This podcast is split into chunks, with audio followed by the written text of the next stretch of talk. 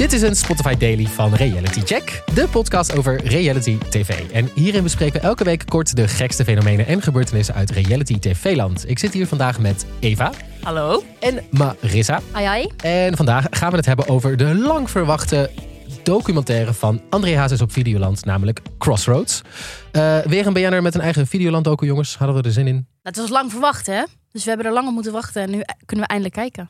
Oké, nou laten we bespreken.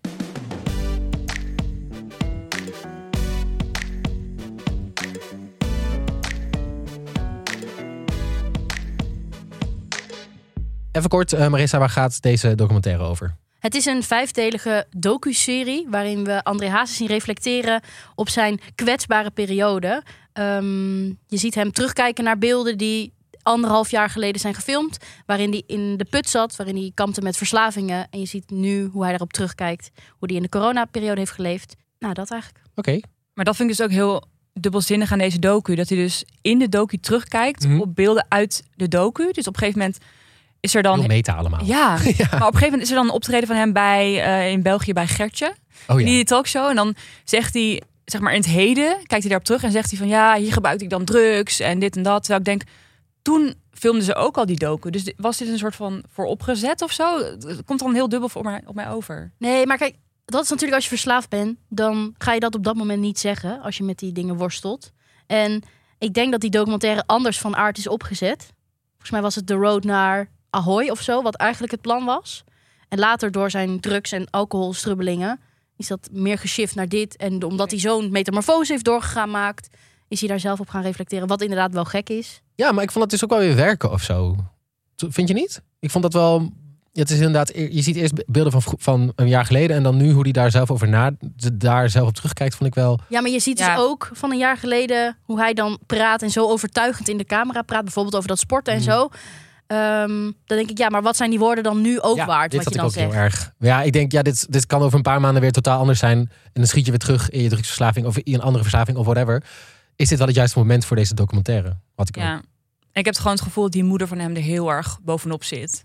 Die Rachel van dit moet je doen, want dit is goed voor jou, uh, imago. En wil hij dat nou zelf ook heel erg? Um, en dan is er zo'n enorme première ook over deze docu. Terwijl het gaat over verslavingen en over hoe hij hoe moeilijkheid heeft gehad. En dan gaan ze dit vieren in zo'n première. Dat, dat komt ook weer zo. Nou ja, wat ik heel erg heb bij vaak bij Videoland documentaires is toch dat het een soort van het, kun je dit documentaires noemen eigenlijk? Ik vind dit geen documentaire. Dat is namelijk als er een soort van onafhankelijk team iets gaat maken over een bepaald onderwerp. En ik vind dit is zo vooropgezet met een soort van PR-plan om een soort van de carrière van André Hazes weer een soort van aan de, aan de gang te krijgen en zijn imago weer een beetje te repareren. Is het dan eigenlijk nog een documentaire of is het gewoon een PR-stunt? ja, dat laatste eigenlijk meer. Ja, want ik vraag me dus af, stel dat hij nog steeds met deze problemen zou worstelen, zou hij dan ook deze documentaire maken? Als, in, als hij nog midden in dat proces zou zitten, zou dit niet uitgezonden worden? Want dan is het te kwetsbaar. En nu heeft hij het zogenaamd overwonnen.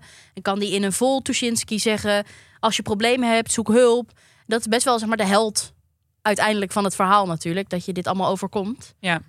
Maar wat ik eigenlijk zag in deze documentaire serie, is iemand die gewoon heel graag nog kind wil zijn en niet opgewassen is tegen alle verwachtingen van de jonge André Hazes zijn. En... Ja, en dat hij heeft natuurlijk al, hij is 28 of zo rond, rond die leeftijd. En hij heeft natuurlijk al een kind met, een veel, met, met, met Monique, die dan op een gegeven moment ook uit de picture raakt. In aflevering 2 zegt hij ook een keer: Ik kan geen huisvader zijn, ik heb het geprobeerd. Dan denk ik wel, neem dan geen kinderen. Ja, en dan gaat hij wel een nummer schrijven voor zijn zoon. Ja, ik vond het allemaal heel erg cringe. En het is heel erg een soort van uh, een redemption narratief creëren voor hem. Uh, terwijl het eigenlijk gewoon, ja, heeft hij best wel gewoon mensen teleurgesteld. Nou ja, dat zegt hij natuurlijk ook in deze docu, maar... Ja. Ja, en dat zegt Monique ook, hè? zijn partner of ex-partner, volgens mij inmiddels. Zij heeft zoveel moeten slikken mhm. voor zijn succes. En dat hij de grote André Hazes ook binnenshuis was. Zij zei dat volgens mij heel treffend op een gegeven moment.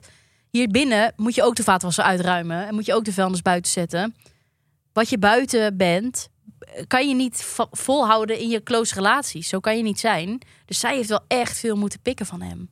Ik vond wel dat zij een beetje over hem praten alsof hij een kind is. Ja. Zo van, uh, ja, ik zei tegen hem van ja, uh, ons zoontje moet ook naar schooltje en moet ook naar dit. Dat ik echt dacht, ja, maar André is geen kind, weet je wel? Ja, maar dat denk ik dus ook ogen, wel. In haar ogen dus ook nog wel. En is hij is het ook misschien nog wel? Ja, want ik denk dat zij dat hele gezinsleven voor hun op de rit heeft en dat hij af en toe erbij springt als hij, als hij kan. En dat, ja, Het, het leidt natuurlijk enorm af. Dus dat zij de hele tijd soort van taaksgewijs tegen hem zegt wat hij moet doen. En dit gaat natuurlijk allemaal over de documentaire als wat, wat we er uiteindelijk van vinden. Maar hoe, hoe vonden jullie het om te kijken? Ik vond het namelijk wel op een of andere manier toch wel vermakelijk.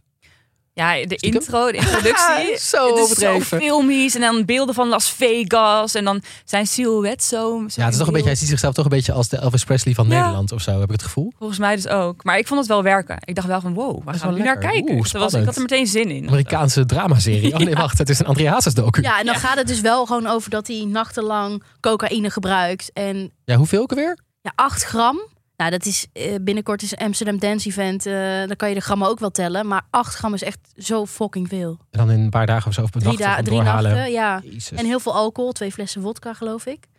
Maar dan dus ook niet tegen je vrouw eerlijk kunnen zijn. Ja, dat is. Ik vind het ook wel echt heel schrijnend. Dus het is heel filmisch en mooi en wow, bombastisch. Maar het gaat gewoon over iets heel verschrikkelijks. Namelijk iemand die, nou ja, mid twintig is, eh, zijn vader jong is verloren, hele hoge druk heeft en probeert staande te blijven. Ja, ik vind dat het wel iets meer naar voren had mogen komen. Of iets meer, iets sterker neergezet had kunnen worden dan... Dit, dit voelt gewoon nog steeds als een PR-praatje. Ja, maar ook als entertainment. Terwijl het is gewoon fucking schrijnend eigenlijk. Ja, ik had het meer vanuit zijn blik willen zien in plaats van misschien zijn moeders blik of mensen om hem heen of zo. Dat gevoel krijg ik een beetje. Ja. Nou ja, eh, het staat allemaal... Vijf afleveringen staan op Videoland. Eh ga het kijken, zou ik Binge zeggen. maar. Binge maar. Eh, ben je nog niet zo fan van André Hazes, eh, maar vind je reality tv wel leuk? Wij, eh, wij bespreken nu elke donderdag eh, de nieuwste aflevering van Kamp van Koningsbrugge. Echt een fantastisch programma. Dus eh, volg vooral deze podcast in je favoriete podcast app. En volg ons ook even op social media om op de hoogte te blijven van het laatste reality tv nieuws. En linkjes vind je daarvoor in de beschrijving. En wij zijn er volgende week weer. Doei doeg!